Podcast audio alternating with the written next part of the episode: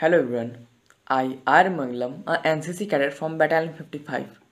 My regimental number is UP 2019 SDA 416435. Today I am here to tell you something about new National Education Policy NEP 2020. NEP 2020 is approved by Union Cabinet of India on 29 July 2020 outlines the vision of new education system. NEP 2020 replaces the previous policy on education 1986.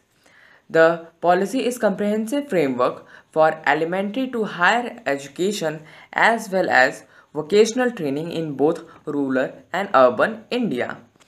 NEP aims to reduce the curriculum content to its core essential focusing on key concepts and ideas in order that children are able to practice more critical thinking. NEP also states that there should be no hard separation on curricular, co-curricular, extracurricular areas among art, humanities, science or between vocational and academic streams.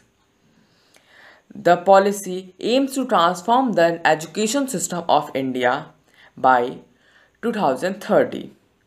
Thank you.